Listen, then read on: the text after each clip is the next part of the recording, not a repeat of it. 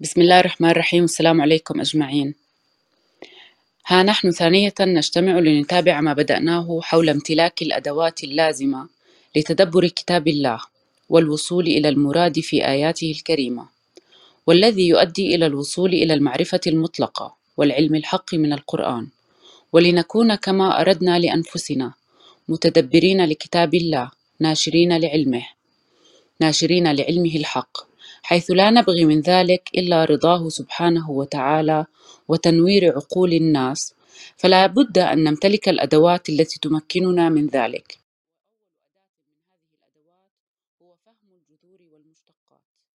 بناء على أساس علمي تطبيقي وأن نكون موقنين أنه لا ترادف باللسان العربي وأن أي كلمات يجتمعن تحت جذر واحد لا بد أن تكون لهم نفس الدلالة فاليوم نتابع ما بدأناه في المرة السابقة لنكون متمكنين أكثر من هذه الأداة وبعد ذلك سنقدم لكم محاضرات تغطي جميع المواضيع التي بنهايتها ستكون لكم القدرة الأفضل لفهم كتاب الله والوصول إلى مراده. وباسمكم أشكر الأستاذ موفق على إتاحة هذه الفرصة لنا لنكون جميعا مجموعة متدبرة تستطيع ليس فقط أن تكون متلقية لكن جميعنا في مرحلة ما سيكون رافدا لبحر هذا العلم الحق. فنكمل معا رحلتنا إلى النهاية طامعين فقط لرضوان الله والفوز بجنته. هلا أستاذ موفق أنا بدي أعطيهم بعض القواعد للمحاضرة اليوم. حتى نعم تفضلي. مش بس إنه نستفيد من بعض كمان ما نضيع وقت يعني إنها تكون المحاضرة قادرين ان نستغل وقتها بالطريقة المناسبة. هلا مثل ما حكينا في المقدمة إحنا رح نغطي كافة المواضيع لكلياتنا نكتسب الأدوات المناسبة لتدبر القرآن الكريم. فعشان نوصل لهاي الطريقة في بعضنا حيكون مستعجل يعني حلو إنه نكون حابين إن نكتسب هاي المعرفة بأسرع طريقة لكن هاي مش الطريقة المثلى. الطريقة المثلى إنه نلتزم بعنوان المحاضرة. يعني عنوان المحاضرة اليوم الجذور والمشتقات نلتزم بموضوع الجذور والمشتقات. بعرف إنه كتير منا أشخاص بيكون حابب إنه يعرف مثلا عن موضوع معين أو إنه يشارك تجربة معينة هو مرق فيها في رحلته لتدبر القرآن. أنا بنصحهم إنه يا إما آه، يخلوا أسئلتهم على جنب لقدام أو إنه يشاركونا على مجموعات الفيسبوك. آه، هاي المجموعات دائما بتتيح مجال المناقشة والحوار وبالعكس بيكون في تفاعل كتير رائع. لكن هاي كمحاضرات وهي محاضرات مسجلة آه، بنتمنى إنه كلياتنا نلتزم بإطارها لحتى تعم الفائدة. مش بس إلنا كحضور اليوم كمان للأودينس اللي راح يحضروها آه، في التسجيلات اللي راح ننشرها. هلأ بالنسبة للأسئلة أسأل السؤال بطريقة واضحة وبعد ما الشخص يسأل السؤال عشان ما يصير في إنه آه، سؤال آه، يتبعه سؤال آه، رح ننزل الشخص للأودينس أي حدا رح يطلع عن إطار المحاضرة يعني رح أضطر آسفة إنه أنزله للأودينس بس هاي القواعد يعني هي مش لأنه إحنا حابين إنها تكون زي هيك بس هو عشان تعم الفائدة والكل يستفيد وما يتشتت الشخص سواء اللي عم بحضر هلأ أو اللي آه، راح يحضر المحاضرة لقدام. ويعطيكم العافية. الله يعطيك العافية دريم فعلا يعني المرة الماضية صار تداخلات كتير وخلتنا آه، نخرج عن الموضوع الأساسي اللي هو الجذور والمشتقات. وحاولنا يعني نختصر في الأجوبة ومع ذلك في ناس كانت تصر وامتدت ثلاث ساعات ونص حتى في ناس يعني بتعرفي ثلاث ساعات ونص آه، صعب الواحد إنه إنه يتابع فيديو فإحنا بدنا نحاول نلتزم ب آه، ساعة ونص ساعتين بالكثير على أساس يكون أسهل للجميع إنه يشاهدها.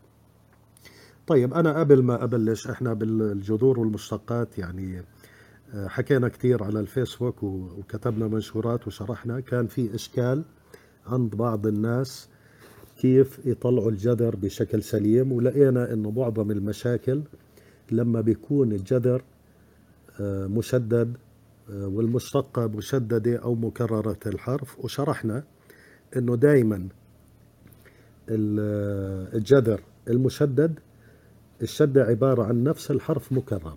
فلما بحكي شدة هي شين دال دال.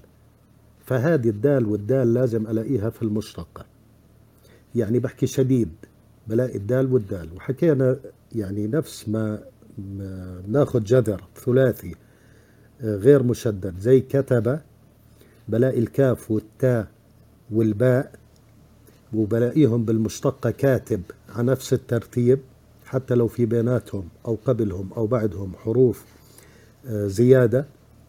فأنا لازم ألاقي الثلاث أحرف كاف تاء باء كذلك الأمر بالنسبة للمشدد شين دال دال لازم ألاقي الثلاث حروف. فشدة لازم شديد. ما بيصير يكون الجذر مشدد وبعدين آه، أطلع مشتقة فيها حرف ناقص لأنه الشدة عبارة عن حرف مكرر. وقلنا آه، المشتقات أحيانا يعني آه، ممكن تكون في عليها شدة للمبالغة مش من أصل الجذر وهذه إحنا سهل إنها نكشفها. وأعطينا مثال غفار غفار الفاء مشددة للمبالغة بس بلاقي غفرة من مشتقاتها وبلاقي غفور. فأنا بعرف أنه الشدة على غفار هي للمبالغة. بالتالي ليست من أصل الجذر فأصلها غفرة الغين الفاء الراء. آه اليوم بدنا نحكي على الشغلة الثانية اللي بتعملنا مشكلة اللي هي لو كان الجذر فيه أحرف علة أحرف العلة هي الألف والواو الياء. بس قبل ما أدخل في هذا الموضوع بعجالة إجتني أسئلة كثيرة على رسم الكلمة القرآني ودلالتها وأنا طلعت الأخ أسامة. أستاذ موفق ممكن بس لو تسكر شوي خلينا لأنه بس لا. عفوا بس لأنه عم يقولوا الشباب إنه صوتك واطي بس مشان مشان ما يروح كلامك ما عم يسمعوا منيح بس هي الفكرة يعني. آسف أنا بعتذر عن المقاطعة. لا لا أبدا. دارين صوتي واضح ولا لا؟ دارين؟ عزيزة. آه آه السلام عليكم. واضح واضح. آه بس شوي في صدى. يعني هي مشكلة الصدى بس بس هو واضح. أو زي صوت خش خشخشة شوي. طيب هيك أحسن؟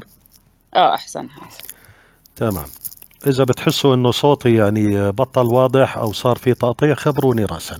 شكرا أخ بدر طيب سألوني على رسم الكلمة القرآني وقالوا لي الألف الخنجرية ليش يعني مرات بتيجي بدل الألف الممدودة؟ أنا كنت مخصص لها محاضرة بس لأنه جاني أسئلة كتير في هذا الموضوع. هو أول شيء بدنا نعرفه أنه الألف الخنجرية هي أصلا يعني مش من الأحرف اللي اعتاد العرب أنه يكتبوها بهذه الطريقة. هي إلها خصوصية وهذه ما وجدناها إلا في القرآن الكريم. بالتالي هذه من الدلالات على أنه القرآن الكريم الرسم توقيفي مش اصطلاحي بحيث إنه اجمعوا على صحته وتم جمعه بالطريقة اللي حكوا لنا عليها. والكل يعني بيعرف ما في ما في داعي نعيد شو الطريقة اللي حكوا لنا عليها كيف جمعوه. ولكن الألف الخنجرية هي من من أكبر الدلالات إنه آه، الرسم القرآني له خصوصية. لا كتبوها قبل القرآن ولا كتبوها بعد القرآن ولا بنشوفها مكتوبة في أي كتاب تاني. بالتالي آه الطرح اللي كنا نطرحه إنه القرآن الكريم الرسول عليه الصلاة والسلام هو كتبه وفي له خصوصية. هذه من أكبر الدلالات عليه. هلأ الألف الخنجرية هي بتعطيني آه دلالة في آه، في الكلمة تختلف عن الألف الممدودة. في بعض الكلمات إجت ألف ممدودة ومرات إجت في ألف خنجرية. في بعض الكلمات بس إجت بالألف الخنجرية في بعض الكلمات بس بالألف الممدودة. وفي بعض الكلمات طبعا اختلف الرسم تبعها. يعني أعطينا أمثلة مثلا السماوات إجت آه بعد الواو ألف خنجرية آه بعدين إجاني ألف خنجرية ثانية السم قبل الواو وبعد الواو ألف خنجرية ثانية والتاء إلا في آية واحدة إجت ألف خنجرية وألف ممدودة. الضعفاء إجت زي ما بنكتبها إحنا املائيا وإجت على واو الهمزة. فكان في إلها خصوصية في الرسم وكلمات كتير كان في لهم خصوصية وأنا هذا اللي دايما بحكيه. إذا كان أول إشي القرآن هو كان محفوظ في الصدور وبعدين كتبوه. إذا الاختلاف اللي صار بكلمة الضعفاء مثلا إنها انرسمت بشكلين أو إبراهيم وإبراهيم انرسمت بشكلين أو كلمات تانية انرسمت بشكلين. إذا آه في اختلاف أو أخطاء إملائية في القرآن الكريم. هذا الحكي أنا برفضه. اللي بيآمن في الطريقة اللي انجمع فيها القرآن بده يعترف أنه, إنه القرآن كل واحد كتب من كتبة الوحي أو ما بعد كتبة الوحي لما جمعوا الصحف وجمعوا العظم اللي رسموا عليها. أنا مش عارف كيف كانوا يكتبوا على العظم أصلا. آه، فبالتالي في أخطاء إملائية. آه، يعني هم بدهم يمشوا بهذا الطريق هم حرين أنا بقول في له خصوصية في الرسم. الرسم له دلالاته. آه لما بلاقي إبراهيم بدون الياء بس بالبقرة وباقي القرآن إبراهيم إذا هذا بيعطيني آه دلالة معينة. لما بلاقي حسنات في كل القرآن الكريم مكتوبة بألف خنجرية سيئات ألف ممدودة هذا بيعطيني دلالة. لو كان آه انحفظ وبعدين انكتب طيب ليه ما كتبوا الصلاة والمشكاة والزكاة والحياة وما إلى ذلك من الكلمات اللي إلها خصوصية في الرسم؟ ليه ما كتبوها زي ما بنلفظها؟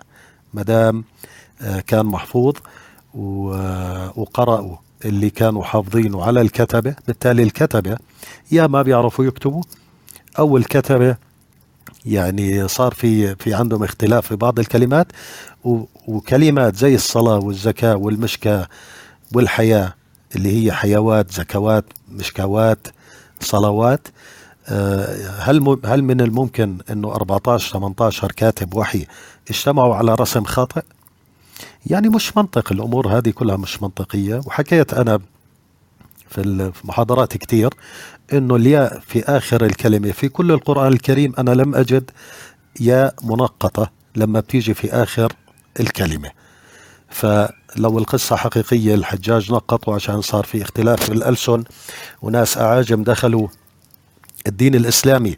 فشو السبب اللي حرف الياء اللي هو شبيه بالألف المقصورة اللي تسمى مقصورة اللي هي على شكل ياء من غير نقاط. الياء في نهاية الكلمة بتشبهها تماما فلو شلت النقاط آه يعني بصير اختلاف. يعني أنا ممكن مثلا كلمة ثانية بدون نقاط أعرف أقرأها ولكن هذه مش رح أعرف هل هي آه، بنقاط أو بدون نقاط.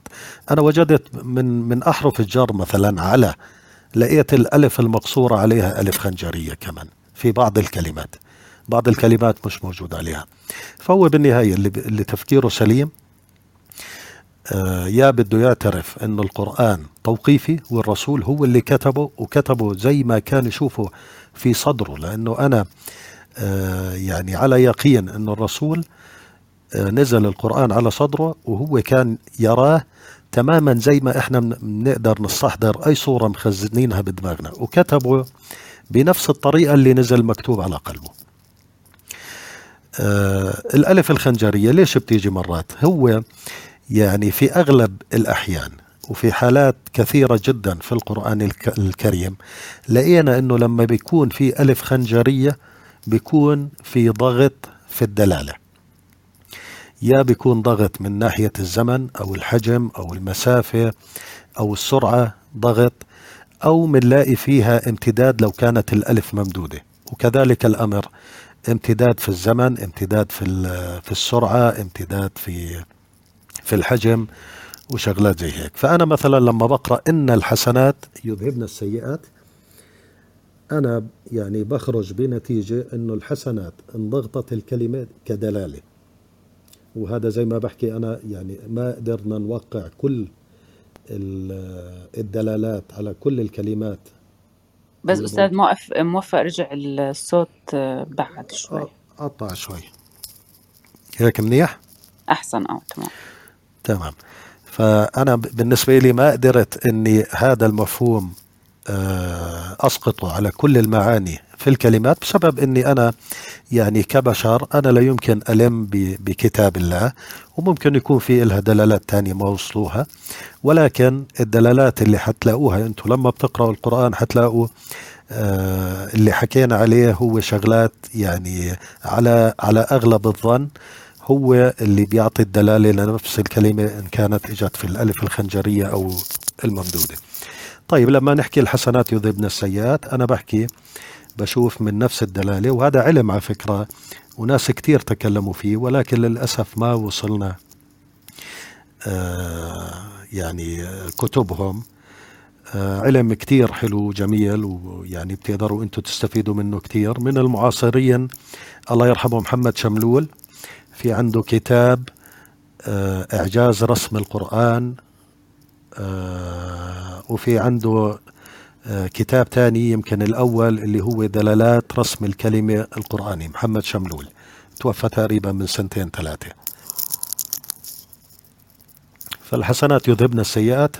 الدلالة اللي موجودة فيها أنه الحسنات حتى لو قلوا فهم يذهبوا السيئات أعطاني امتداد للسيئات حتى لو عظموا وكثروا. لقينا إنه والدة كتبت بالألف الخنجرية والد بالممدودة تعطيني قرابة مثلا من التفسيرات اللي فسروها أصحاب هذا العلم. آه، قرابة الوالدة من الأولاد فهو أعطاني اقتراب. هذا بنقدر نطبقه في في آيات واضحة كتير. لو بحثنا عن كلمة صاحب في القرآن الكريم لما بلاقيها ألف ممدودة بلاقي أن الصحبة عبارة عن صحبة مكانية زمانية. ما بلاقي صحبة كعلاقة ترابط فعلا وفي مودة وفي رحمة. وهذه يعني موجودة في كل القرآن الكريم. دوروا على كلمة صاحب. يعني مثلا وما صاحبكم بمجنون. آه ثم تتفكروا ما بصاحبكم من جنة. بتلاقوها إجت في رسم ألف ممدودة. لأنه هون هم أصلا اتهموه بالجنون فهو الصحبة هم المصاحبة في, في الزمان والمكان ولكن ما في قرابة في الصحبة ما في صداقة. ما ضل صاحبكم وما غوى بتلاقوها ألف ممدودة. فكلها اللي إجت اللي اتهموا الرسول أو ما كان في علاقة بينهم وبين الرسول صداقة بمعنى الصحبة. الصداقة بتلاقوها إجت ألف ممدودة ولكن لما بتقرأوا إذ يقول لصاحبه هذا في الغار بتلاقوها إجت في ألف خنجرية لأنه هون الصحبة صحبة مش بس مكانية زمنية هي صحبة آه، فعلية وصداقة فعلية. المثال هذا اللي أعطيتكم إياه أنا يعني ما بدي أطول في رسم الكلمة القرآني. آه، بسورة الكهف بنلاقي الموضوع أوضح. طيب وكان له ثمر فقال لصاحبه وهو يحاوره أنا أكثر منك مالا وأعز نفرا هلا إجت هون صاحبه إجت ألف خنجرية. تمام؟ أول ما بلش الحديث بيناتهم الواضح أنهم كانوا يعني في صداقة وفي صحبة بيناتهم. ودخل جنته وظالم لنفسه قال ما أظن أن تبيد هذه أبدا وما أظن الساعة قائمة. ولئن رددت إلى ربي لأجدن خيرا منها منقلبا قال له صاحبه اجت ممدودة هون بلش يعني في فاصل بالصحبة لأنه هو كفر كفر بالساعة وكفر بالله وكفر بأنعم الله. قال له, له صاحبه وهو يحاوره أكفرت بالذي خلقك من تراب. فبداية الحديث أخذ بداية الحديث أخذنا دلالة هم الظاهر كانوا جيران أو في صحبة وفي قرب في العلاقة بمعنى صداقة. ولكن لما صاحبه كفر إجت الرسم ممدودة فأعطاني امتداد وأعطاني فاصل بين الاثنين بحيث أنه صار يعني بطل صديقه ولكن صار مصاحب له في ذلك الزمان والمكان. أنتوا إذا تدبرتوا آه، بهذه الطريقة بتلاقوا أنه فعلا الألف الخنجرية يعني أعطتني هذه الدلالة. يعني مثلا آه لو أخذنا كمان مثال لو قلنا أصحاب الجنة أصحاب الجحيم أصحاب اليمين أصحاب الأيكة كلها إجت أصحاب بالألف الخنجرية. لأنه هم أصلا في اشتراك بيناتهم. أصحاب الجنة اللي هو الجنة. ففي اشتراك كلهم موجودين في في نفس الموقع. أصحاب الجحيم أصحاب اليمين. أصحاب كلها إجت إذا كانت مضافة لشيء كلها إجت ألف خنجرية لأنه في ترابط في مشترك بيناتهم. أصحاب الميمنة أصحاب المشأمة أصحاب الشمال أصحاب الرس أصحاب مدين آه، أصحاب الحجر أصحاب السبت كلهم إجت يعني ما إجت ولا مرة ممدودة. وبدي أرد أكرر على هذا الموضوع. يعني آه، كيف كتبت الوحي؟ ويعني من القصص اللي سمعناها إنه وحكيتها هذه يمكن في المحاضرة الماضية ودائما بحكيها. أحيانا يجي الوحي على الرسول بحسب شو يكون شو شو حكوا لنا. وما يكون في جنبه كاتب وحي هم بيعتبروا الرسول ما كتب ولا ولا بكتب ولا بقرأ. فيطلعوا الصحابة اللي ما بيعرفوا يكتبوا يحاولوا يدوروا على واحد يكتب. فيلاقوا واحد يسألوه أنت بتعرف تكتب؟ يقول لهم آه ويدخل يكتب. فكيف كلهم اجتمعوا إنه مثلا أصحاب في كل القرآن الكريم أصحاب كجمع؟ تيجي بألف خنجرية ما تيجي ألف ممدودة.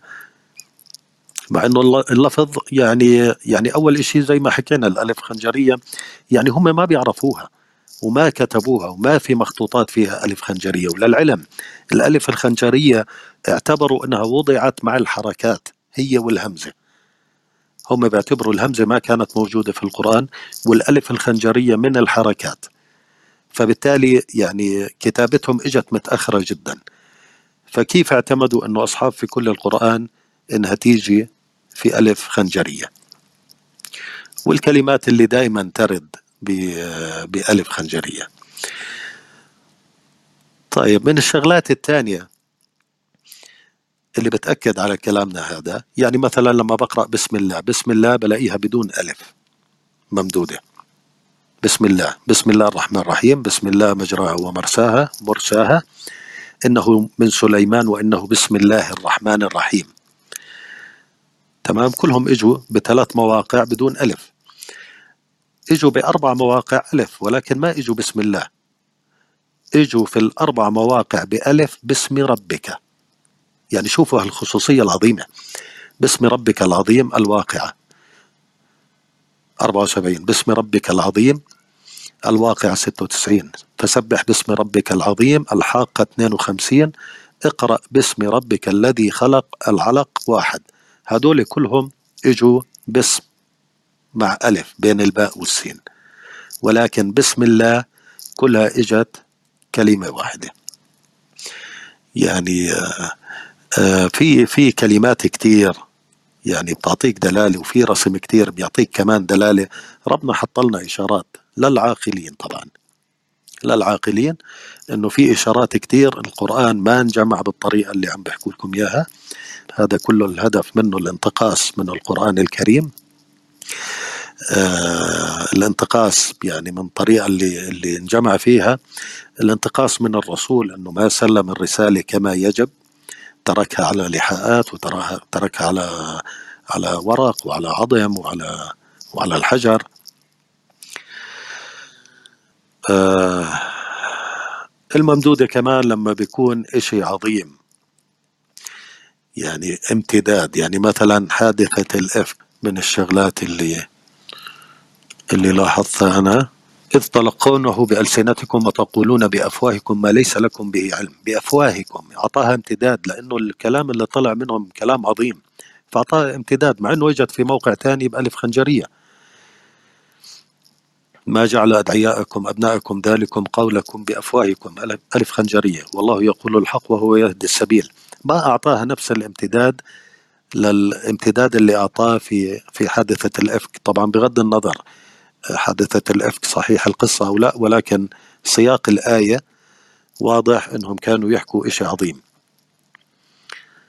ولولا إذ سمعتموه قلتم ما يكون لنا أن نتكلم بهذا سبحانك هذا بهتان عظيم. إذا إشي عظيم وأعطى امتداد للكلام اللي طلع من أفواههم فإجت أفواهكم آه، ممدودة.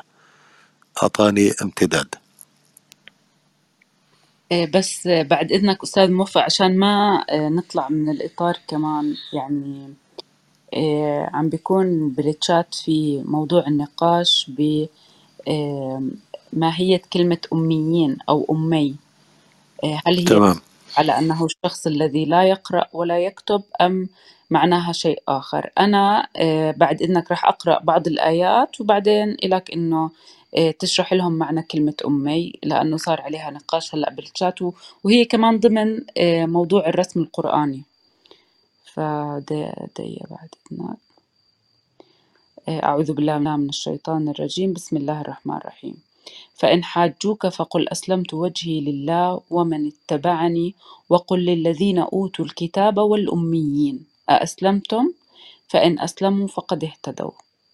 آية أخرى من سورة البقرة. ومنهم أميون لا يعلمون الكتاب إلا أمانية وإنهم إلا يظنون. آه كمان الآية 75 من سورة آل عمران. ومن أهل الكتاب من إن تأمنه بقنطار يؤده إليك. ومنهم من إن تأمنه بدينار لا يؤديه إليك. إلا ما دمت عليه قائما ذلك بأنهم قالوا ليس علينا في الأميين سبيل ويقولون على الله الكذب وهم يعلمون. آه، آه، في الآية 157 من سورة الأعراف الذين يتبعون النبي الذين يتبعون الرسول النبي الأمي الذي يجدونه مكتوبا عنده عندهم. آه، في الآية 158 من سورة الأعراف. قل يا أيها الناس إني رسول الله إليكم جميعا الذي له ملك السماوات والأرض لا إله إلا هو يحيي ويميت فآمنوا بالله ورسوله النبي الأمي الذي يؤمن بالله وكلماته واتبعوه لعلكم تهتدون. وفي الآية الثانية من سورة الجمعة وهي آخر آية يعني في أكثر من آية بس أنا حبيت هدول الآيات عم تعطي المعنى الصحيح للكلمة. فسورة الجمعة الآية 2 هو الذي بعث في الأميين رسولا منهم يتلو عليهم آياته ويزكيهم ويعلمهم الكتاب والحكمة وإن كانوا من قبل لفي ضلال مبين. صدق الله العظيم. يعطيك العافية دارين. يعني إحنا حكينا آه، أمي من الجذر أمامة وأمامة إحنا دائما بنحكي آه، الجذر له دلالة معينة وبنقولها لجميع المشتقات. أمامة طلع منها آه، إمام وطلع منها أمام وطلع منها أمة وطلع منها الأم. فهي عبارة عن مجموعة طلع منها أم الكتاب أم القرى. فهي عبارة عن مجموعة تابعة لشيء معين. فأنا ما بحكي أمام إلا يكون في حدا خلفه وما بحكي إمام إلا يكون في ناس معاه. فبحكي عنه إمام إلهم. آه، أم القرى يعني لا يمكن أسمي قرية لوحدها في صحراء أم القرى. هي القرية الرئيسية وحواليها قرى.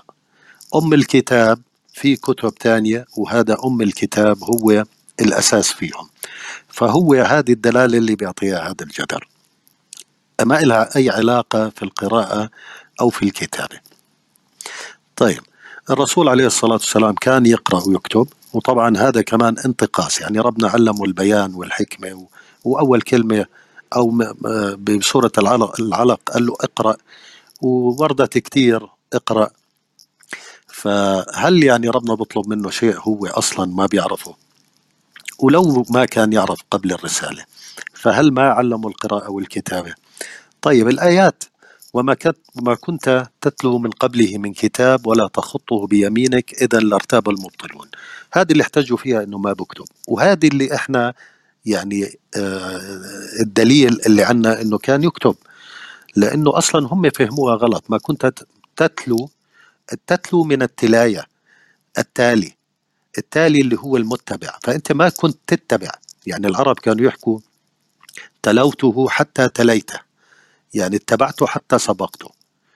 فأنت ما كنت تتلو من قبله من كتاب ما كنت تتبع أي كتاب من قبل ولا تخطه بيمينك هذا الكتاب أو ذلك الكتاب. يعني الرسول ما كان يتبع أي كتاب سماوي ولا كان يخط أي كتاب سماوي أو يكتبه ليه هذه الآية لأنه هم أصلا اتهموه وقالوا أساطير الأولين اكتتبها فهي تملى عليه بكرة وأصيلة. هم اتهموه إنه اللي قاعد يكتب الرسول حاليا اللي عم بكتبه هو مش وحي هو أساطير الأولين. مش قالوا إنما يعلمه بشر؟ لسان الذي يلحدون إليه أعجمي وهذا لسان عربي مبين. هم اتهموه إنه في واحد بعلمه القراءة بعلمه الأساطير الأولين وهو قاعد يكتبها بكل بساطة. فهم الآيات اللي اللي أصلا بيحتجوا فيها هي الدليل لو ربطوا ورتلوا الآيات هي الدليل إنه كان يكتب شيء وهم ما اتهموه إنه بكتب. هم اتهموه إنه اللي اللي عم تكتبه يا محمد هو أساطير الأولين. فهم يعني معترفين إنه بكتب ولكن متهمينه إنه اللي بكتبه أساطير الأولين. فالرسول عليه الصلاة والسلام كان يقرأ كان يكتب وهو لا يمكن إنه توفى إلا سلمهم كتاب كتاب كامل. وهذه هي الرسالة. إذا ما سلمهم أصلا القرآن الكريم كامل بكتاب بيكون هو يعني قصر قصر بالرسالة. وهذا ختم النبيين وهذا آخر الكتب. فهو كتبه كامل. هلا في ناس بيحتجوا على كلمة اكتتب. اكتتبه بقول لك اكتتبوا يعني خلى ناس تكتبوا الحقيقة آه، افتعل إذا أخذنا وزنها افتعل. فهو اللي قام بالشيء من نفسه. لو قسناها على كلمات تانية يعني كتب اكتتب. لو خلى واحد تاني يكتب كان حكى استكتب. استكتبها. تمام؟ يعني ما ننسخ من آية أو ننسيها ننسخ نسب الفعل ربنا والحدث اللي فيه لنفسه. ما في حدا عم بنسخ؟ ربنا اللي نسخ. ما بدنا ندخل في موضوع النسخ النسخ. فينسخ الله ما يلقي الشيطان ربنا. ولكن لما اجى لموضوع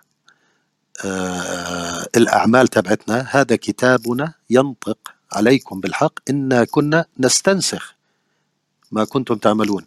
كنت أنا أخلي طرف ثالث بيني وبينكم هو اللي يعمل عملية النسخ. يعني زي لما بحكي خرج خرج من بيته خرج بنفسه أخرج الحدث يعني قام فيه على شيء ثاني. استخرج قام باستخدام إشي عشان يقوم بالحدث. يعني أنا أستخرج الماء من باطن الأرض عن طريق آه، ماتور مي محرك. تمام؟ فأنا بستخدم شيء ثالث. ومنها شوفي استخدم أو استفعل. فهو لازم يكون استخدم شيء ثالث. أما اكتتب فهو اللي كان يكتب. واكتتب هي بتعطيك كثرة على هذا الموضوع. فالرسول عليه الصلاة والسلام لا يمكن أنه يكون أمي بمعنى لا يقرأ ولا يكتب. آه، نفس الآية اللي حكيتيها داريا ومنهم أميون لا يعلمون الكتاب. يعني بكل بساطة ربنا فسرنا مين هم الأميين. ومنهم أميون لا يعلمون الكتاب. اللي ما كانوا يعرفوا الكتب السماوية السابقة هم ربنا أطلق عليهم في القرآن الأميين. يعني هو الذي بعث في الأميين رسولا. إذا كانوا كلهم أميين بمعنى لا يقرأوا ولا يكتبوا من وين جابوا كتبة الوحي أصلا؟ كيف كتبوا القرآن؟ وإحنا قرأنا يعني أطول سورة في القرآن أطول آية عفوا وأخذنا منها دلالات وأنا بهمني كمان يعني الأعضاء اللي معانا اللي فعلا يعني ما شاء الله عليهم حابين يتدبروا وأنا بشوف أسئلتهم وبشوف مشاركاتهم على الفيس. يعني شوفوا هلا هذه آية ما لها دخل بالموضوع تمام؟ بس أنا بالنسبة لي استنتجت منها أن الرسول كان يقرأ ويكتب. يا أيها الذين آمنوا إذا تداينتم بدين إلى أجل مسمى فاكتبوه. أطول آية في القرآن. وليكتب بينكم كاتب بالعدل ولا يأبى كاتب أن يكتب. كما علمه الله فليكتب وليملل. على فكرة آه الإملاء في القرآن ما إجا إملاء. إملاء آه إنك آه تملئ الشيء. يعني شيء مليء. هي إجت يملل إملال. الكلمة الصحيحة ل... ل... لهذا الحدث اللي هو الإملال. وليملل الذي عليه الحق وليتق الله ربه ولا يبخس منه شيئا فإن كان الذي عليه حق سفيها أو ضعيفا أو لا يستطع أن يمل. فيمل يملل. هو فليملل وليه بالعدل. واستشهدوا بشهيدين من رجالكم. يعني ليش حرفوا الكلمات هذه؟ ليه, ليه ما قالوا لنا إملال؟ ليش علمونا إملاء؟ ليش ما حكوا لنا آه، خمار؟ ليش حكوا لنا حجاب أو غسل؟ حكوا لنا وضوء. ليش غيروا؟ ما دام الرسول عليه الصلاة والسلام كان قرانا يمشي ليش يستخدم كلمات خارج القرآن الكريم؟ فإن لم يكونا رجلين فرجل وامرأتان كل الآية يعني شوفوا كم مره تكررت كلمة الإملال وتكررت كلمة الكتابة و... وهذا كله على الدين. يعني ربنا قد إيه اهتم في موضوع الدين أعطانا أطول آية في القرآن اللي هي البقرة 282 وحثهم على الكتابة. فهل معقول ما كانوا يقرأوا ولا يكتبوا؟ اجتهم أطول آية في القرآن إنه اكتبوا. وهل الدين يعني أهم من القرآن بحيث أنك اكتب الدين أنت ولكن القرآن اللي هو خاتم الرسالة ما تكتبه وتتركه مبعثر وتتركه عائشة نسيته تحت التخت عند وفاة الرسول ودخلت داجن فأكلت أكلت صحيفة آية الرجم. فيعني الموضوع يعني واضح انه إنه سخيف وأنا ما بعرف فعلا اللي بيعتبروا حالهم علماء كيف بيآمنوا وبيقتنعوا بهذه الأمور ولكن للأسف يعني دربوهم إنهم ينقلوا بدون أي عقل وبدون أي وعي. فبتقرأوها ال 282 أطول آية في القرآن في البقرة. بتلاقوا الكتابة تكررت يمكن ثمان مرات والإملال تكرر بشكل كبير. وكيف إنه الدين أنت لازم تحافظ عليه ولازم تكتبه ولازم يكون في شهود.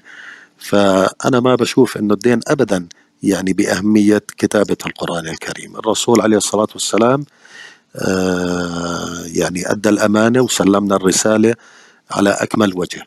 أعطانا كتاب وهو بيحكي يعني حتى من الموروث. تركت فيكم ما إن تمسكتم به لن تضلوا أبدا كتاب الله. بغض النظر شو السنة حكوا بعدين وشو الشيعة.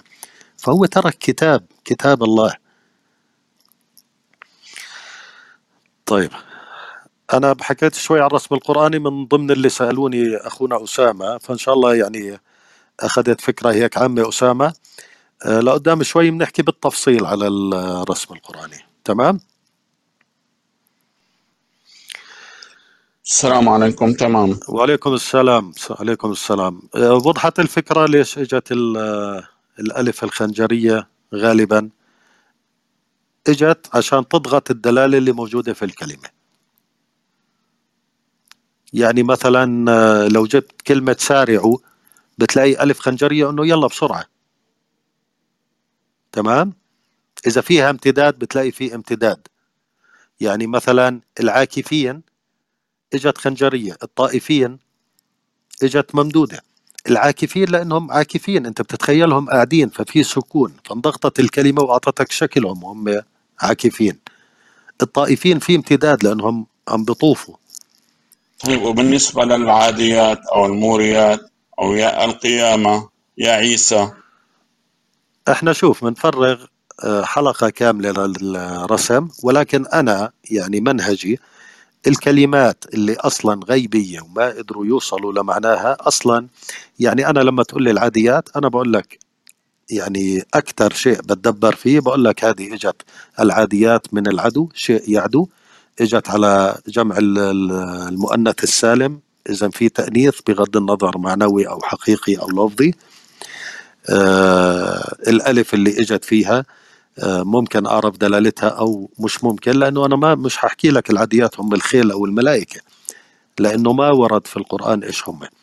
يعني أنا منهجي إنه اللي أنت حاولت إنك تتدبره قدر الإمكان وبذلت جهد واستعنت واستأنست بكتب وعندك أدوات إنك تتدبر بشكل سليم. وما وصلت لشيء يقيني أنا بالنسبة لي بعرف إنه هذا من المتشابهات أنا ما بقرب عليه.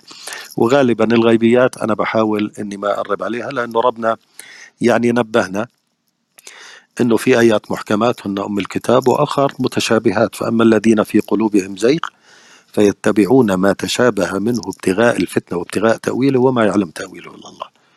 هلا في ناس قال لك المثاني المتنية وانت بتفتحها ومش عارف شو أنا هذا الحكي كله يعني ما بدخل فيه.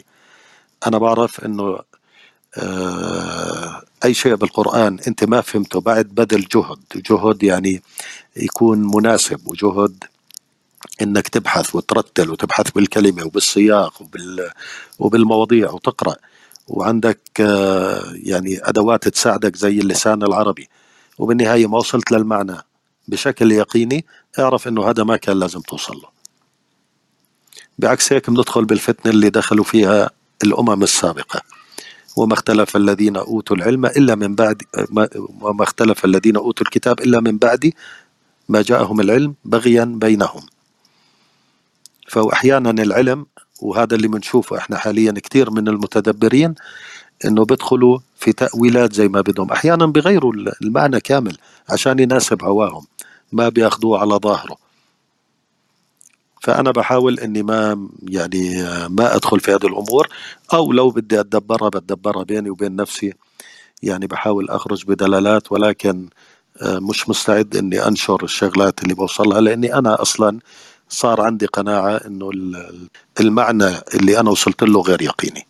وأنا بتمنى الكل إنه يعني يوصل لنفس هذه القناعة. عفوا بس. أهلين أخ طلال كيفك؟ السلام عليكم يا هلا وعليكم السلام ورحمة الله. شو أخبارك؟ يا هلا بالحبيب كيف حالكم؟ شو أخباركم؟ هلا موفق. تمام تمام الحمد لله. الله يعطيك العافية. الله يعطيكم العافية أنت والله يا شباب. الله يعافيك يا رب. تفضل أخي أسامة. بس أنا كان عندي صوت بالبداية مش واضح مع أنت بس, بس أنا كأنه كأنك حكيت بالبداية اسم كتابين عشان الرسم القرآني بس ما لحقت أسجلهم وتعيدهم وفي سؤال تاني هو بالنسبة للكلمات المقطعة بس كلمة طه بالذات لأنه أنا سمعت إنه أنا كنت بسمع الاستاذ الدكتور عبد الحميد العبيدي بيحكي إنه طه بالذات هي تصغير طه. ولذلك في الآية الآية الثانية ما أنزلنا عليك القرآن لتشقى. فهو بيحكي إنه طه هي تصغير من طأها لأن الرسول عليه الصلاة والسلام كان يطول في الوقوف فكان يرفع رجله. فرب العالمين بيقول له طأها يعني حط رجله. ما هو رأيك بهذا الحكي؟ ما ترد على هذا الحكي كله.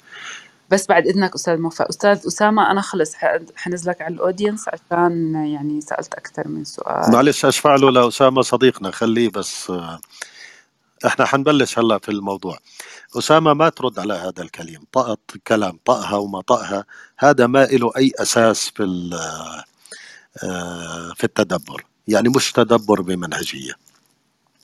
ياسين والقرآن الحكيم إنك لمن المرسلين. طب هذا الخطاب إيش؟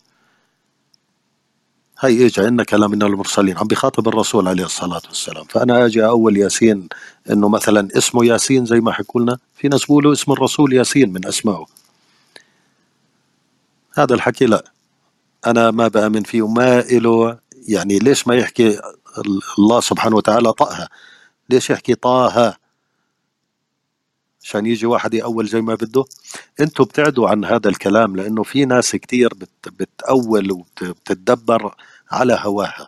فأنتوا لو اقتنعتوا في كلامهم بدون أي دليل بدون ما أنتوا اتبعوا من وراهم وتحاولوا تتأكدوا من التدبر اللي بيحكوا لكم إياه فأنتوا صرتوا ناقلين. يعني للأسف كثير أنا بشوف متدبرين إنه صاروا ناقلين لمعاصرين حتى الكلام اللي أنا بحكي لكم إياه أنا بعطيكم أمثلة أنتوا ارجعوا لها لازم أنتوا مكلفين إنكم ترجعوا تتأكدوا من الكلام اللي بحكيه أنا أو أي حد تاني. يعني ما تقتنعوا لأنه أنا كثير يعني بشوف ناس ما شاء الله عليهم يعني وبيحكوا وبتدبروا بس في عندهم أخطاء بالنهاية هم بشر. فأنا مش معقول أتبعهم في كل شيء. إذا اتبعتهم في كل شيء صاروا بالنسبة لي وثن أو صنم. فلازم أنا أتدبر. ولما تجيني أي معلومة جديدة بالنسبة لي منهم هذه بالذات لازم أرجع لها وأشوفها إذا أنا مش باحث فيها عشان أتأكد منها. أنا هذا منهجي وهذا أنا بنصحكم فيه يعني هذا اللي لازم تعملوه. مفهوم شكرا. حياك الله أسامة. طيب إحنا آه الجذور والمشتقات اللي هو أحرف العلة. حكينا إنه أحرف العلة مرات بتعمل لنا مشكلة لأنه حرف العلة ممكن يقلب الألف والواو والياء ممكن يقلب من حرف لحرف وممكن يحذف. فهذا من ضمن المشتقات اللي اللي أحيانا ما بيقدروا يرجعوها للجذر الصحيح. وبالمناسبة أحرف العلة لو رجعتها أنت لأي حرف يعني مثلا لما بقول لك قام المضارع تبعها يقوم. مستقيم. من نفس الجذر. شوف انقلبت من واو من ألف لواو لياء. يقيم ياء. فهي كلها من نفس الجذر اللي هو بحرف الألف. فعندي هدول الثلاث أحرف وبالمناسبة هدول من أحرف الزيادة هذا اللي بصعب الموضوع أكثر يعني حكينا أحرف الزيادة من سألتمونيها. الأحرف اللي موجودة في كلمة سألتمونيها. يعني لما بحكي كتب استكتب. عندي الألف السين التاء. هدول أحرف زيادة. قتل اقتتل.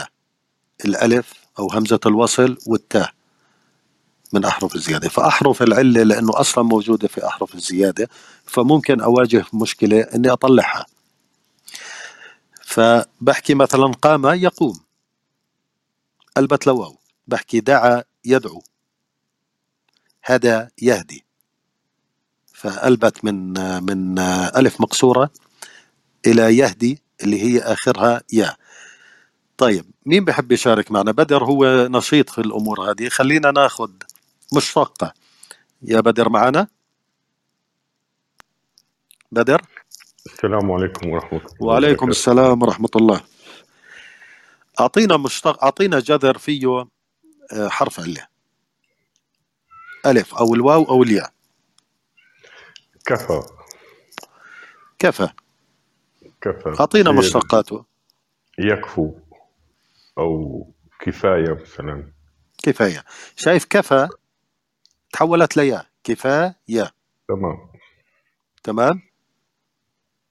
فأنا لما لما بلاقي واحد من الثلاث أحرف وأنا بكون على يقين إنها هذه لأنه أنا بدي أشتق أكثر من مشتقة مش واحدة أو تنتين أو ثلاثة بحاول قدر الإمكان أجمع مشتقات لأنه أحيانا كمان أنا لاحظت إنه يعني في في بعض المشتقات أنت مش عارف معناها ولكن آه، مشتقة من المشتقات أنت بتكون بتستخدمها.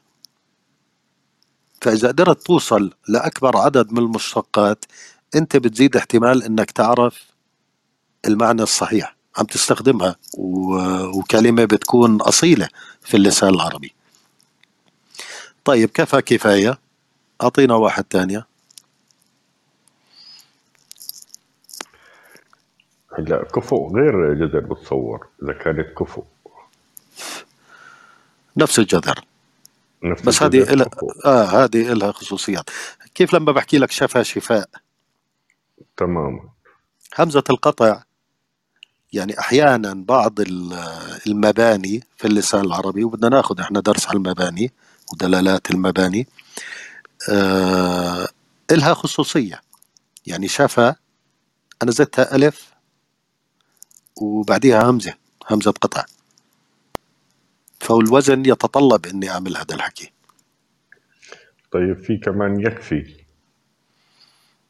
تمام هذه من ضمن المشتقات. أعطينا جذر ثاني جذر ثاني كل كل اللي بتشتقه أنت من كفى بده يكون في تمام. نفس الدلالة اللي موجودة في كفى لازم. نفس تمام. الحدث اللي موجود ينتقل لهم كلهم. المبنى بيعطيني دلالة ثانية بس المبنى بعدين بنيجي. في كلمة مثلا على يعلو علو. نعم نعم. علو. انقلبت. يستعلي مثلا. تمام. طب لما بحكي لك عاد يعود. يعود عائد مش من ضمن نفس ال تمام. شوف إذا إجا الفعل ماضي الجذر فعل ماضي مجرد أوسطه ألف لازم يجي على هذا الوزن اللي هو هذا بسموه اسم الفاعل منه. يعني قاد قائد عاد عائد راد رائد قام قائم. شايف؟ كلها إجت ألف اسم الفاعل بعديها همزة على كرسي. واضحة؟ تمام. تمام. لا واضحة الأمور. تمام. تمام. هلا الألف اللي موجودة في قائم هذه مش من أصل الجذر مش قامة مش نفس الألف تبعت قامة. هذه بتيجي على وزن فاعل اللي هو اسم الفاعل بتيجي الألف هذه. فهي همزة الهمزة اللي إجت على كرسي هي اللي حلت محل حرف العلة من قامة. واضحة ولا صعبة شوي؟ لا واضحة تماما. واضحة يعني آه، خلد خالد. هل الألف من ضمن خلد؟ لا طبعا. مش من ضمنها. وقائم الألف مش من ضمن قامة. هذه بتيجي وزن فاعل اللي هو قام بالحدث. خرج خارج. تمام؟ دخل داخل. علم عالم. هذه الألف مش من أصل الجذر قام قائم. الألف هون على وزن اسم الفاعل مش من ضمن الجذر الألف. همزة القطع هي اللي انقلبت. من حرف العلة وهذه قاعدة. أي آه، جذر أو فعل ماضي مجرد أوسط معلول اللي هو ألف بيجيك على هذا الوزن. طيب رجاء شو رأيك تريحي بدر شوي؟ كيفك يا رجاء؟ رجاء مش معنا. عزيزة معنا معكم السلام عليكم ورحمة الله. وعليكم السلام. أعطيني فعل ماضي ثلاثي فيه حرف علة اللي هو الألف الواو الياء. نوى. نوى. ينوي. ينوي.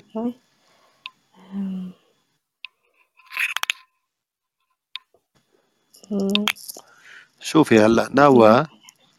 فيها حرفين علة صح؟ نوى ينوي صح؟ ما بقدر أبني منها اسم الفاعل على نائي لأنه نائي من نأى وليس نوى فهي اختلفت عن قام قائم أنا راح أخربطكم شوي خلينا نمشي درجة درجة أفضل صح؟ صح. إيه طب قبل ما نمشي درجة درجة في سؤال إنه هل كفوا من كفى؟ كفوا كفوا من ولم يكن له كفوا أحد. آه طبعا من كفى آه لا يعني لا أحد يكافئه بالقوة. في قام يقوم قيام قوامة ويعني عم بيعطوا أمثلة على ال على نعم كلها من قامة. طيب نية من أي جذر؟ إيش هي؟ نية من جذر نوى. نوى نية. الياء مشددة صح؟ تمام صح. آه هون الياء انقلبت عن الواو. نوى ينوي نية. وهي بجوز بدل الهمزة نحط يعني مثلا زي روى راوي أو راوي نعم. نعم هذه اسم الفاعل راوي. آه. نعم. اللي حكيته عزيزة نسيته صراحة قد ما قرأت كلمات نسيت اللي حكيته عزيزة طيب أنت دارين أعطينا جدر في حرف هلا قلا طيب. ومشتقات. شو يعني قلا؟ أنا حاسس حالي ورطت حالي بهذا ما ودعك ربك وما قلى آه. قلى آه... مش عارفة مش عم بيطلع معي. يقول أنا قلى قلى هذه قالة قلى ضيق بس مثلا مقلى ومقلي صح؟ مزبوط بس هذه ما نقدر يعني نحددها هل هي من من اللسان العربي أو كلمة مستحدثة. أوكي. طيب مثلا يق يقلى قلى يقلى ولا يقلي؟ انسى القلي اللي بنعرفه إحنا بس أنا بحكي كفعل. آه، قال ممكن ال ال اسم الفاعل. قالم بالميم. قال يعني قال مش عارفة قال اللي هي التنوين تحتيها. تنوين كسر. قالي يعني. تمام. أعطيني إيه. مشتقات ممكن تكوني بتعرفيها. أنا عم بحاول أشوف إذا تكررت في القرآن مشتقات إلها. مش خاطر في بالي صراحة بقول لك ورطت حالي يعني. يجي تعطي شيء أسهل لقيت حالي عم بعطي شيء أصعب. مو من يقلب؟ مش من ين- ينقلب؟ في مقلتين كمان مقلة مقلتين. يعني قصدي مش من مشتقاتها ينقلب؟ لا قلب ينقلب لأنه الباء مش من أحرف الزيادة فلازم يكون من أصل الجذر زين معنى مش قريب. قال نفس قال قلب لا لا. قال.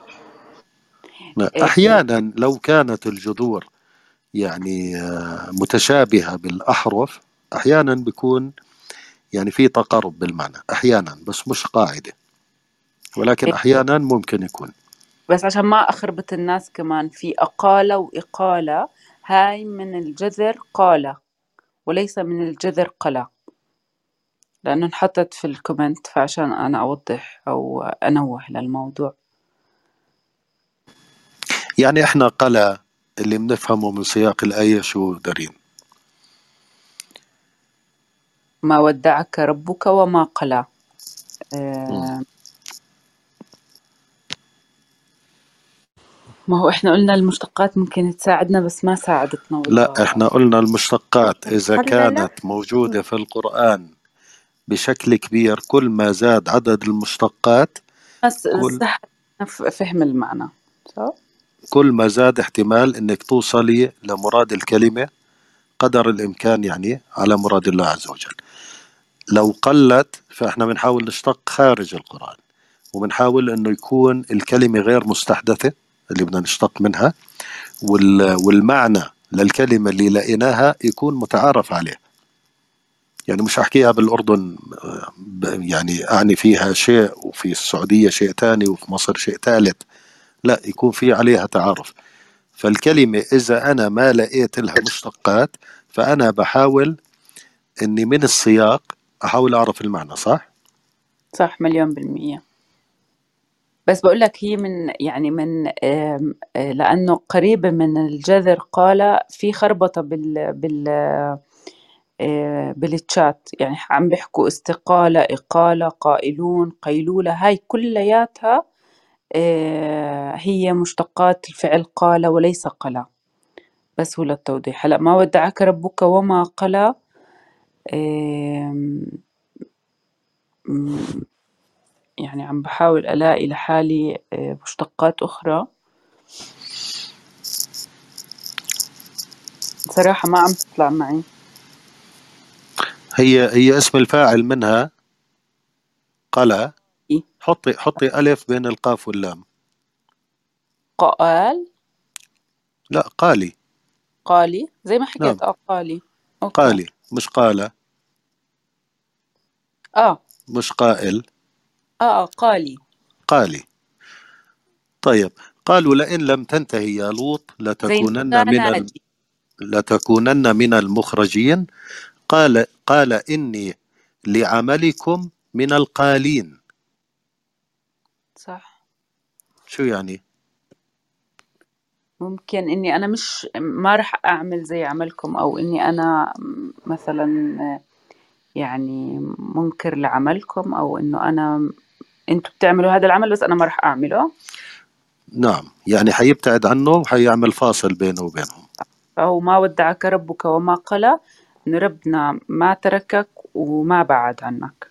نعم هذه هذه لما تأخر الوحي وهم قالوا بالموروث للأسف أن الرسول يعني صار يصعد يحاول يصعد على الجبال يترامى من أعالي الجبال يعني يحاول ينتحر. بالموروث وهذه من الأحاديث الصحيحة اللي صنفوها بالصحيح. من وراء هذه الآية قالوا أنه تأخر عليه نزول الوحي ولما تأخر نزول الوحي هو تضايق كتير وصار بده ينتحر. وهذه دوروا عليها بتلاقوها بالموروث. وممكن يكون يعني ما قلل من يعني من ما قلل من قيمته أو من مش قلل قلى قل قلى. قلى ما ودعك ربك وما قلى وللآخرة خير لك من الأولى. الآخرة خير لك من الأولى في ناس. يعني بتفكر الحياة الآخرة خير لك من الحياة الأولى. هي الآخرة اللي هي المرة الثانية. للآخرة. المرة الأخرى يعني. تمام؟ فهو تعريف الآخرة مش الأخيرة. الآخرة هي الحياة الثانية. إحنا هلا الحياة الأولى وفي حياة ثانية تليها فهي مش آخر شيء. إحنا بناخذها بمعنى آخر شيء. هذيك اسمها الأخيرة. تمام؟ تمام. بس نيجي للصفة المشبهة باسم الفاعل أخير اللي هي آه بتعطيني دلالة على ثبات الحدث. يا بيكون ثابت أو شبه ثابت الحدث زي رحيم. تمام؟ أخير اللي هو آخر شيء. الآخرة اللي هي الحياة الثانية الأخرى وليست الأخيرة. وللآخرة خير لك من الأولى يعني المرة الثانية اللي حينزل فيها الوحي حتكون أفضل من المرة الأولى. أحسن لك. ولسوف يعطيك ربك فترضى وهذه حكى فيها دكتورنا الغالي قال يعني الرسول لو أنا بدي أحكي له للآخرة خير لك من الأولى باعتبار أني أنا المقصد الحياة الأخيرة أو حياة الآخرة فهو هذا شيء بديهي بالنسبة له. أنا عارف إنه يعني بعد يوم القيامة أكيد خير إلي أكثر من حياتي في الدنيا. فهي الآخرة الوحي في المرة الثانية اللي حينزل راح تكون أفضل من المرة الأولى. بالنسبة لك أو إلك. تمام. بس أستاذ موضوع قلا وقال لأنه انذكرت آه، بالشات فأنا عشان نتجنب اللغط في الموضوع. قال آه، ذكرت آه، في آية في سورة الضحى ما ودعك ربك وما قلى وفي في سورة الشعراء الآية 168 قال إني لعلمكم من القالين. فال فال هدول المشتقتين مش القالين القالين. من القال إني لعملكم. لعملكم؟ من القالين. قالين نعم. تمام. لو قال لين بده آه، يكون اللام إما مبالغة أو من أصل الجذر من قللة. صح. من القالين أعيدهم مرة ثانية إذا ما ودعك ربك وما قلى بسورة الضحى الآية ثلاث. نعم. وبسورة الشعراء الآية 168 قال إني لعلمكم لعملكم إني لعملكم من القالين. من القالين. تعني التجنب أو الابتعاد. تمام؟ هلا في نعم. قال بيجي من من من مشتقاتها قول استقال أقال قائل قائلون آه، مقولة آه، يقول. فهاي كلياتها مشتقات قال وليس مشتقات قلى عشان نكون عارفين. هلأ في بعضهم ذكر كلمة آه، قلة وتقليل. هاي من الجذر قلل صح؟ مش من الجذر لا نعم. قال ولا قل نعم قال لا أو قل قل أو قلل اللي هو نعم. تقليل بتيجي من من- منها. نعم عشان هيك إحنا نعم. لازم نطلع الجذر بشكل صحيح. لأنه إذا أخطأنا في إخراج الجذر أخطأنا في الدلالة اللي موجودة في الجذر مليون بالمية. يعني قال إني لعملكم من القالين وأخذتها من من القلة. فأنا ب يعني حطلع بمفهوم تاني مختلف عن مراد الكلمة نفسها. تمام؟ تمام. تمام مليون بالمية تمام. في أسئلة تانية بالشات آه، رجع سأل ياسر هلأ سأل قلا في الضحى شو حيكون معناها؟ اللي هو آه، إنه ابتعد ابتعد يعني ما ودعك ربك وما قلى إنه ما ابتعد عنك يعني. آه، بس آم، يعني ابتعد ابتعد وتركك. ابتعد وتركك تمام. يعني انفصل عنك. تمام. فهي تمام. هاي هي أغلب ال... يعني أتوقع إنه إحنا غطينا آه، كل شيء بالشات في حدا حط من ال- الجذور اللي فيها حرف ال رأى يرى رؤيا. والفعل آه، رأى آه، من الأفعال القليلة جدا اللي بيكون فيها فعل الأمر ري أو را حسب مين المخاطب اللي هو بصير حرف واحد. زي وعى أو ع اللي هي حسب كمان مين المخاطب. تمام؟ صحيح 100% طيب طلال شاركنا بجذر فيه حرف علة آه ما أدري إذا قلته هوا ولا لا. ما حكينا علاء إيه، هوا فيها أظن حرفين صح؟ نعم. طيب شو الدلالة بين هوى اللي هو الحب الهوى وبين هوى يهوي من إنه يعني يسقط.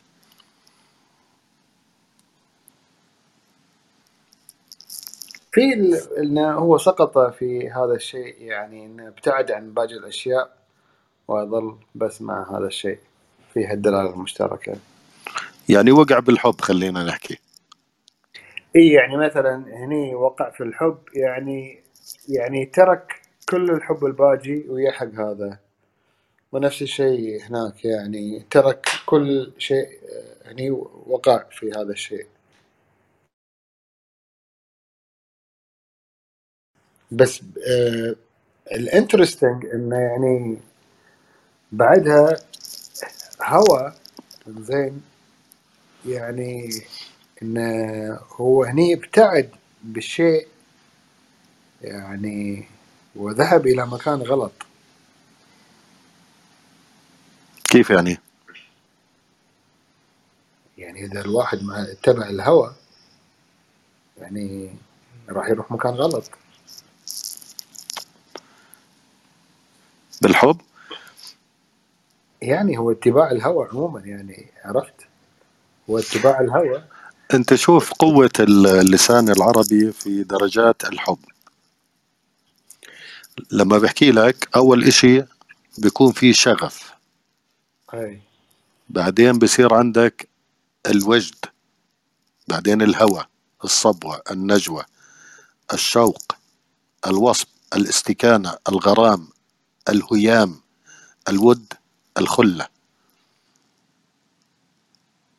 فهو يعني في بدايتها هوى في الحب يعني سقط في هذا الموضوع بس هو لسه ما بر ما وصل للهيام والشوق وال والغرام. فكل إشي بوصف لك شيء وكل صفة موجودة يعني إلها خصوصيتها. وهذا بنلاقيه كمان في القرآن الكريم في كلمات كتير. كل كلمة بتلاقي في لها خصوصيتها حتى لو أنت اعتقدت أنه في تطابق في المعنى. ما لا يمكن يكون في تطابق. لازم كل وحدة تعطيك دلالة تزيد على المعنى أو تقلل شوي من المعنى. زي لما بنحكي دايما جاء وأتى وحضر وقدم وعاد كل وحدة بتعطيك دلالة معينة. والعرب كانوا يعني يعني ب آه، بالسليقة يحكوا هذا الكلام بدون ما يحاولوا يرجعوا لا لمعاجم ولا يحاولوا يرجعوا لأساس ولا قواعد ولا كان عندهم هذا الحكي ويقدر يعبر ويقدر يوصف. والشعراء اللي اللي كانوا يكتبوا في هذاك الزمان كانوا يستخدموا الكلمات في محلها فعشان هيك لما نزل القرآن الكريم ونزل آيات فيها آيات اللي هي يعني خارجة عن الآية اللي إحنا بنسميها الآن معجزة الآيات والبراهين يعني زي عصا موسى. واسلك يدك في في جيبك. والأفعى وما إلى ذلك هذه كلها آيات وبراهين والآيات القرآنية كلها آيات يعني مبهرة وما حدا بيقدر يجي بشيء شبيه إلها. وهم كانوا أصلا يعني عندهم قوة في اللسان العربي فعرفوا قد إيه الكلام اللي موجود في القرآن. يعني يعني داخليا كانوا عارفين إنه لا يمكن بشر يجي بهيك كلام.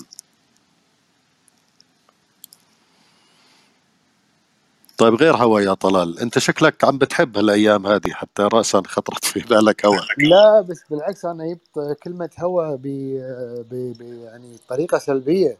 أنا ما أدري ليش أنت قاعد تشوفها بطريقة إيجابية هي كلمة لا هوى الهوى اللي هو المقصود فيه الحب. لا الهوى بالقرآن يعني جت ب واتبع الهوى ما تهوى الأنفس يعني أنت قصدك. إي واتبع هواه. ها نعم خلص الشغلات اللي هو بحبها اي الهوى يعني هو ما هوى اليه اللي جاي هو على مزاجه يعني. اي بس هو الهوى مو بس حبه بس هو الهوى هو يعني يأقلم الدين على حق الشيء اللي هو يشوفه عرفت؟ نعم. ولكن الصفة اللي موجودة هلا إيه هو اتبع هواه. الشيء اللي هو بحبه بغض النظر هل هو هذا الشيء صحيح أو خاطئ. وغالبا إجت في سياق الآيات اللي اتبع هو غلط. هو اللي ما اتبع دائما القرآن. غلط دائما غلط. ولا دائما مرة ولا غلط. مرة صح دائما غلط. اي طبعا لأنه هو ما اتبع الطريق المستقيم وما اتبع التعليمات اللي موجودة في القرآن اتبع هواه. الشغلات اللي اللي تهواها نفسه. فطبعا بده يكون غلط. أيوه ما وهواه ما, ما يعني مخالف للي هو هو مش ما نعم. تحب الأنفس. الهوى هو الحب في طريق الخطأ. يعني مش الحب لأن الهوى هنا حدد نفس ما أنت قلت إن الهوى الأشياء الباطلة اللي أنت تلصقها في الدين. دائما دائما نشوف اتبع هواه هو اتباع يعني هو يتبع. صحيح طريقه وخالف؟ وخالف الطريق الصحيح. أيوه أيوه. يعني اتبع طريق مخالف للطريق الصحيح اللي هو اي هواه. فأنا هو كلمه هوى ما يبثها بطاري يعني ابدا ما يبثها بطريقه إيجابية ما مش لا حب ولا غرام ولا غرام عرفت؟ مم. أنا بشوف أصلا الحب وال- والغرام والأمور هذه كلها مش إيجابية. بدنا نسأل المتزوجين. العزابية لا. بقول لك هذا إشي حلو. فؤاد عم ببعث لك تطلع فؤاد. اطلع على الستيج. أنا هلا انتبهت إنه فؤاد معنا. آه، في هواية وهوية كمان ضمن الهوى ولا إلها جذر تاني؟ هاي انسألت هوية مستحدثة مش مش أصلية. إحنا حكينا الكلمات مستحدثة. يعني غالبا إذا ما فهموا الدلالة الصحيحة بيستخدموها بشكل خاطئ. تمام. فممكن طب هوية استخدموها بشكل خاطئ وغالبا استخدموها بشكل خاطئ.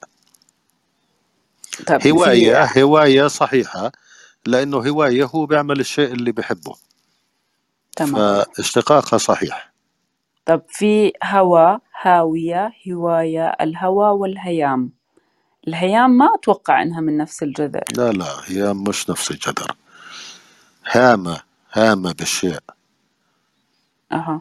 شو يعني أم، يعني مثلا أه، يعني حبوا ب- بطريقة زيادة مثلا أو زي ما بقولوها إنه زي أخذ له عقله مثلا؟ رفعوا زيادة رفعوا. نعم. كيفك يا فؤاد؟ آه، مساء الخير الله يعطيك العافية. مساء الورد أهلا شو أخبارك؟ بخير الحمد لله. أنا آسف والله والله. كنت مشغول وما انتبهت إنك تحت معنا. لا أنا م- موجود مستمع بس آه، مش آه، متوفر. كنت أصعب بعثت لي الأخت ريم من أول. الله يعطيكم العافية و- ولكن مستمع معكم كنت. الله رب. فؤاد يعطيك العافية. أهلا أهلا. فيك هلا هلا يا كابتن. هلا هلا هلا عزيز هلا بالجميع والمستمعين كمان. طيب هلأ يعني صار موضوع ال- المشتقات والجذور لما حكينا في في الجذر اللي فيه حرف مشدد أو حرف عله صار أسهل شوي ولا لأ؟ أنا بيهمني اللي على الستيج لأنكم شريحة من ال- الموجودين صراحة أستاذ موفق يعني أنا شايفة الشات اليوم كثير أحسن من المرة الماضية يعني في هي آه، صلاة يصلي صلاة مصل مصلى عارفين في مال ميل مائل ميول ميال كمان صلاة ممتاز. جذرها مش وصلة. انتبهوا يا جماعة. هلا في ناس آه بقول لك هي صح. الصلة. صح آه، هم حكوا صح. هم الصلاة يصلي صلاة م- مصلى. فرشيدة حطت الجذر الصحيح. صحيح. برافو عليها. في مال ميل مائل ميول ميال. طاقة يطيق طاقة طا- من طاقة يعني طاقة. شو اسم الفاعل من طاقة؟ طايق. طائق. لما بيجي ألف بنصف الجذر آه. يبنى اسم الفاعل بعديه همزة قطع على كرسي. هو صراحة الهمزة طائق يعني طلعت معي بس لأنها شوي آه، يعني صح؟ زي رائد فضاء مثلا يا طلال. آه. رادة رائد فضاء. هاي كلمة أصلية مش مستحدثة. هي مبنية صح بس شو دخلها يعني بالإرادة؟ اي بس ما لها شغل يكون يعني مثلا رائد حتى رائد بال... بالجيش رائد بالشرطة بعد كذلك عرفت؟ هي ريادة. آه يعني ممكن أحكي قادة قائد أبنيها آه. بس رائد فضاء. آه، في كمان بعد إذنك أستاذ موفق في سألوا ما معنى كلمة طائق اللي هي من طاقة. طاقة اللي هو اللي بت... يستطيع التحمل اللي هو يعني يعني يطيق هذا الموضوع يعني يتحمله. فطائق يعني هو اللي عم بتحمل صح؟ أنا عم بحكي ولا؟ صح. هو يمكن بده يجي على آية الصيام وعلى الذين يطيقونه. يطيقونه تعني يطيقونه وليس لا يطيقونه. طاف يطوف طائف طواف. أمل برافو عليكي. رائعين. بقول لك أحسن يعني سوى سوية سواء. طب شو شو اسم الفاعل من رجاء؟ رجا راجي. راجي صح. راجي تمام. أهلا يا رجاء كيفك؟ الحمد لله. أهلا بك يا أستاذنا وأهلا بكم جميعا. الله يسلمك. وأهلا. أعطينا أعطينا جدر في حرف علة. أنا والله كتبت على الب- هدى. هدى هدى يهدي طب هداية. وعى وعى وعى وعى وعى يعي. نعم. شو اسم الفاعل منها؟ وعاء واعي. واعي. تمام. تمام. تمام. طب تمام. آه عدلة شو اسم الفاعل منها؟ عدل عادل. عادل؟ عادل نعم. شو يعني عادل؟ عادل. عادل قائما بالقسط. عادل. شو يا جبر؟ فاتح مايكك. شو يعني عادل؟ أنا كنت بدي العفو سلامات. أنا كنت بدي بس آه، لا احكي شغله خليك عن هلا في الموضوع. بس خليك في الموضوع بعدين من بنعمل مداخلات. شو يعني آه تفضل. عادل؟ إذا بدك ترجع لدلالة الكلمة عدله يعني رجع عدل عن رأيه يعني رجع عن رأيه أو وق يعني وقف رأيه. أو بده يميل لا يجي طب لجهة هذا ثانية. اللي عدل عن رأيه بسميه عادل؟ ما هو بجوز أنا اللي سؤالكم بدي اساله يعني لنفس الموضوع لأنه أنت قبل شوي حكيت يطيقونه وأنا على الشات سألت عن يطيق فعل يطوق. يطيق أو يطوق. والله يا جبر ما تخرجنا على الموضوع أنت المرة الماضية من الناس اللي خرجتونا عن الموضوع. إذا بتحب بناخذ لا مشاركة من غيرك. لا, لا أنا سألت نفس السؤال هسه اللي هي يطيق. طائق نفس خلينا نفس خلينا في فيه خلينا بس في عدل يا جبر. أنا أنا اللي بعرفه إن أنتم بتشاركوا قاعدين عن اللي هو حروف العله اللي هي في هلا ما متوسط هو نشارك بس إحنا فا يعني فاتحين موضوع خليك فيه. طب يلا توكل على الله. تفضل. أستاذنا بس عادل غير عادلة. يعني دي كلمة ده جذر وده جذر. صحيح صحيح. آه موفق عادل يعني عدل بالشيء يعني وضعه على الميزان بطريقة صحيحة أو إنه ما طلع عن ال- شيء كذي يعني؟ لا هو جبر ما هو المشكلة بلش صح بس بعدين صار بده ياخذنا لموضوع تاني. هو إذا سمحت لي موفق. تفضل فادي هو هو صح إنه عدل عن شيء ولكن هو استخدم مثال خاطئ إنه عدل عن رأيه. لا هو العادل بالعدول عن عن الخطأ أو العدول عن المتعارف عليه من ممارسات أو شيء خاطئ فهو عادل إنه عدأ بالخطأ يعني عدأ بالصواب عن الخطأ.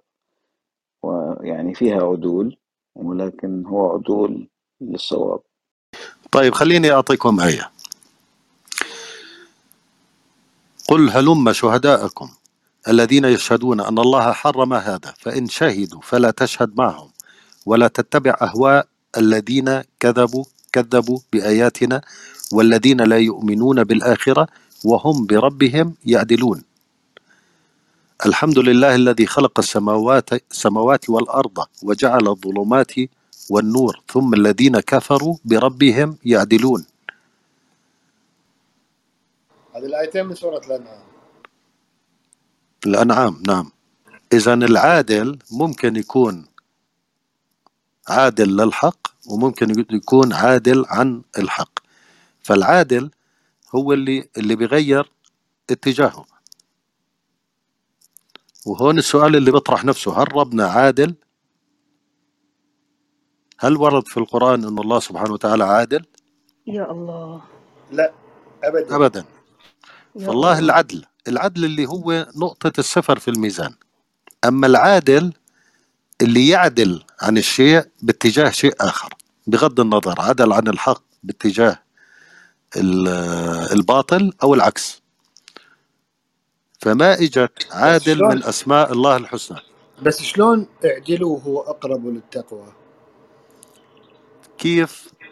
هذه بدنا ندخلها في في المباني الكلمات. لما نحكي قاسط ومقسط تمام؟ إن القاسطون كانوا وأما القاسطون فكانوا لجهنم حطبا. بالمقابل إن الله يحب المقسطين. هون بتوقع همزة وإن منا المسلمون. وإن منا المسلمون. ومنا القاسطون.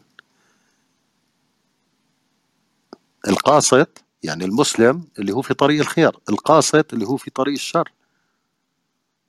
لأنه اللي بعده هو أما القاسطون فكانوا لجهنم حطبا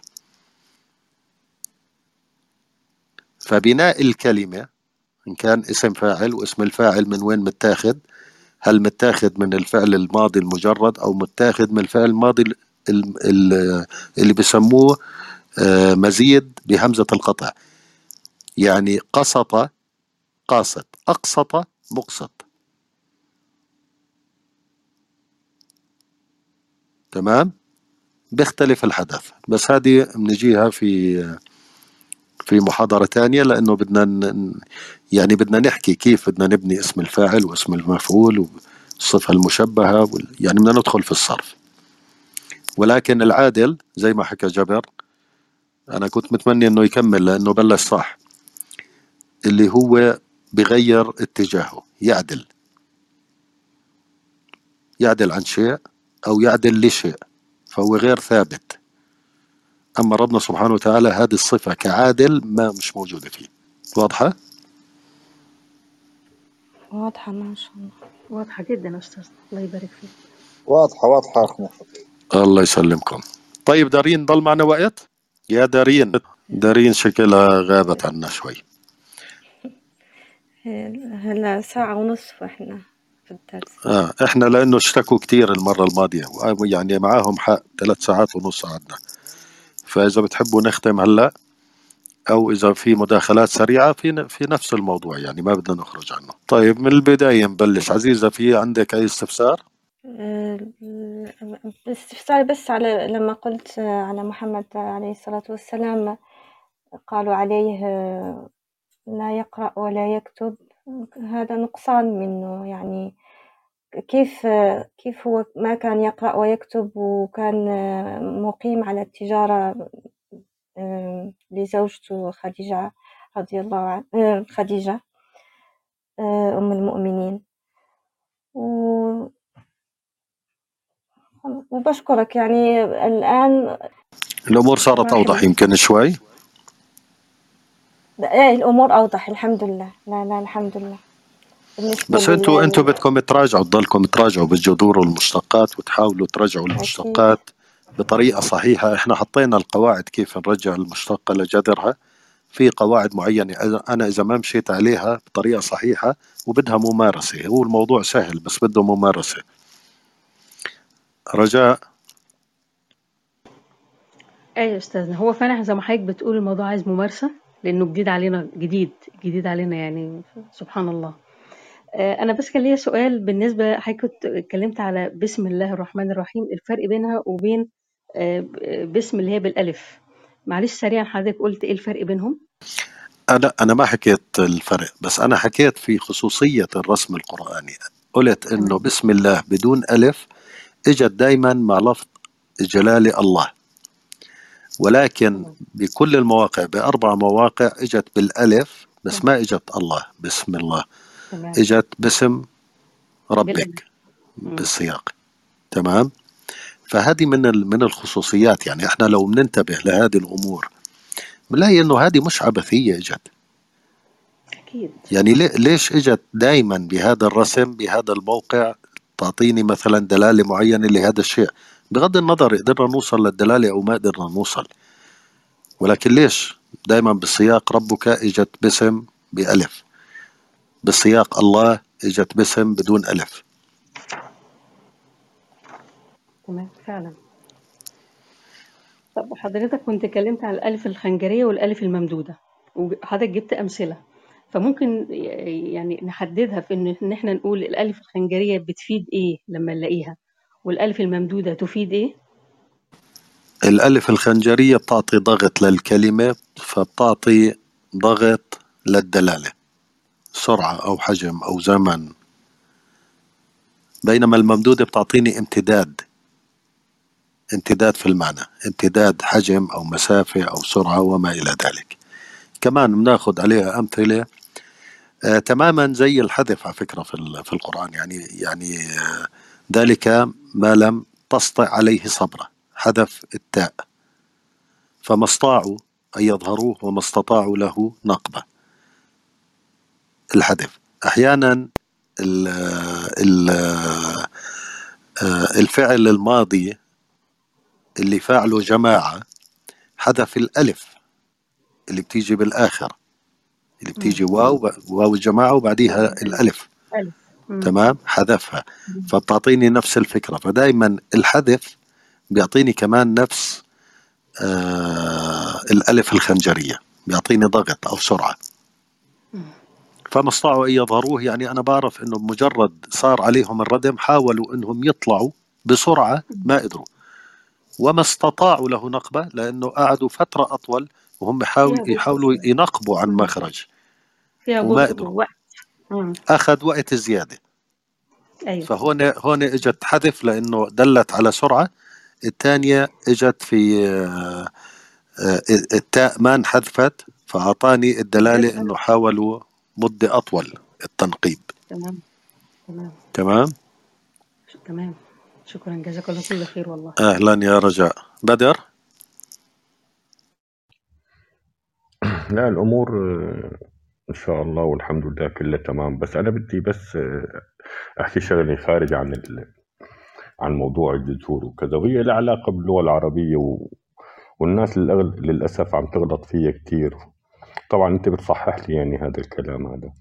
إنه موضوع إنه حاول يعني حاولوا يا إخوان إنه تتجنبوا كلمة آه، الصفة تحطوا لها التعريف. يعني مثلا أخي العزيز أو أخي آه، الكريم. لأنه أي صفة بمجرد ما فات فيها قلة تعريف صارت تعطي بالمطلق.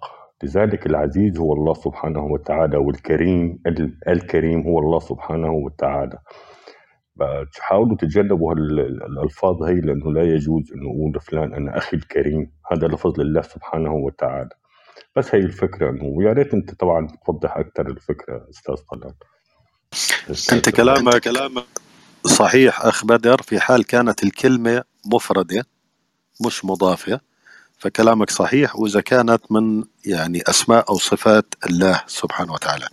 ولكن لما تكون مضافة فهي عرفت حالها. هذا بسموه تعريف بالإضافة. يعني لما بقول لك باب هذه كلمة نكرة مش معرفة. لما بقول لك باب البيت فأنا أضفتها للبيت فعرفتها بالإضافة. فزال اللبس. أخي العزيز أنت معرف أنه هذا أخوك العزيز. ما حكيت عنه العزيز. تمام أنا وضحت يعني صراحة. فأنا حبيت نوه عن الفكرة هي. نعم صحيح. إذا كانت مفردة بصير فيها إشكال. أما إذا كانت مضافة زال الإشكال لأنه خلص معروف أنت مين يعني مين عم بتعرفه في هذا الحكي. السلام عليكم. إني مثلا أنا ابني مثلا أسميه عزيز لكن ما ينفعش أسميه العزيز. فدي مختلفة عن أخي العزيز. يعني مش ده المقصود إن أنا ما أقولش لحد يا أختي العزيزة. هو المقصود إن أنا ما أسميش أخي آه، ابني مثلا أو أقول لحد العزيز لكن ممكن يسمى عزيز. ده المقصود. نعم نعم صحيح. يعني يعني أنا لما بدي بدي أتقرب من واحد أقول له ما تمام أحكي له أخو العز... أخي العزيز أقول له أخي عزيز. الناس بتفكر إنه اسمه عزيز. ان هو أخوي آه بالظبط كده بالظبط كده. تمام. فأخي آه. العزيز يعني ب- ما ما فيها أي إشكال بك... بدر.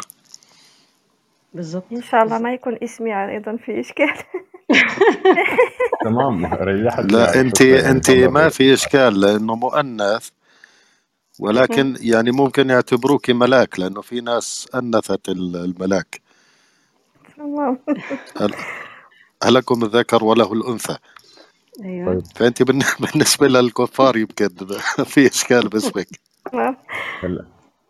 هلا هو الشيء بالشيء يذكر بس أنا عندي إشكالية. هلا أنا ابني مثلا اسمه نور الدين بينادوا لي أبو النور. أنا بحس إنه فيها يعني الكلمة صعبة كتير يعني أبو النور يعني كونه النور هو الله سبحانه وتعالى. هلأ هيك أنت ريحتني كتير على فكرة بالمناسبة يعني بتشكرك كتير يعني. لا أبو النور فيها إشكال. آه أبو النور والله صعبة عن جد. مصطفى البشير هذه مش زي أم النور كده. زي أم النور كده. مشكلة ام فعلا. النور. آه. وبعدين هي آه. في النهاية الأعمال بالنيات فعلا. يعني الموضوع مش مش هيمشي كده. بالنية برضه. فؤاد؟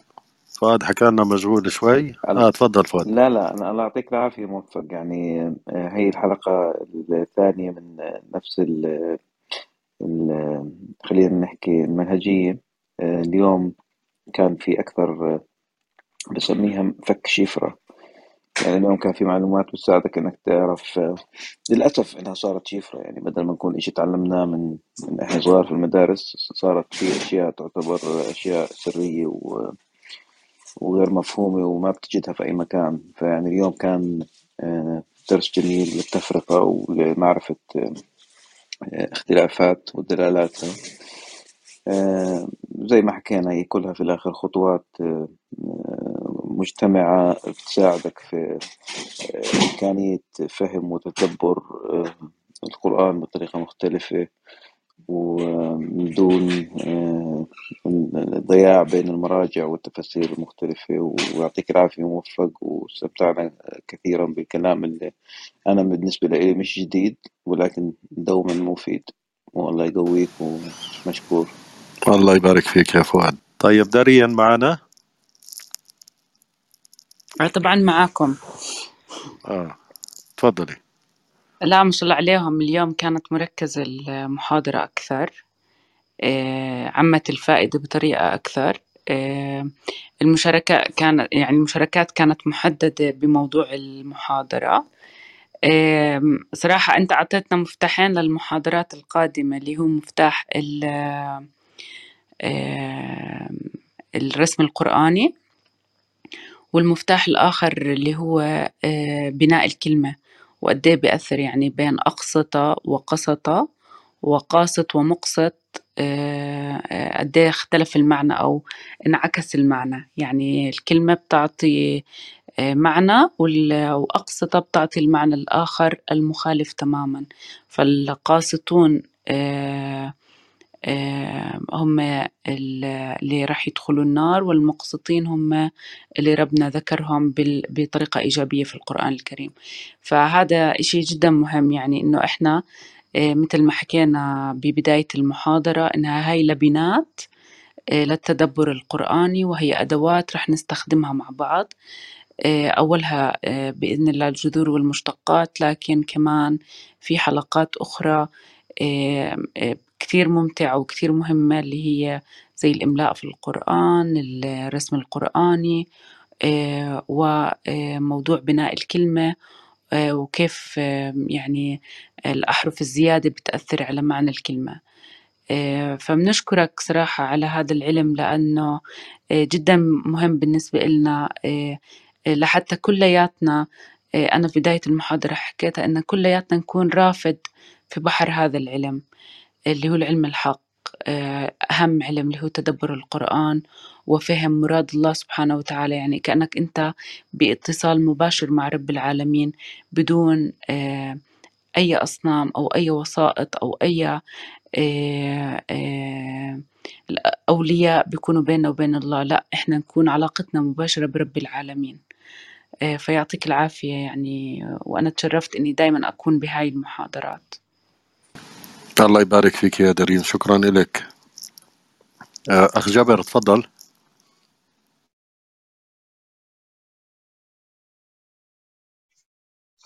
أخ موفق والله بنحب نشكرك. يعني هاي الشباب ما قصروش.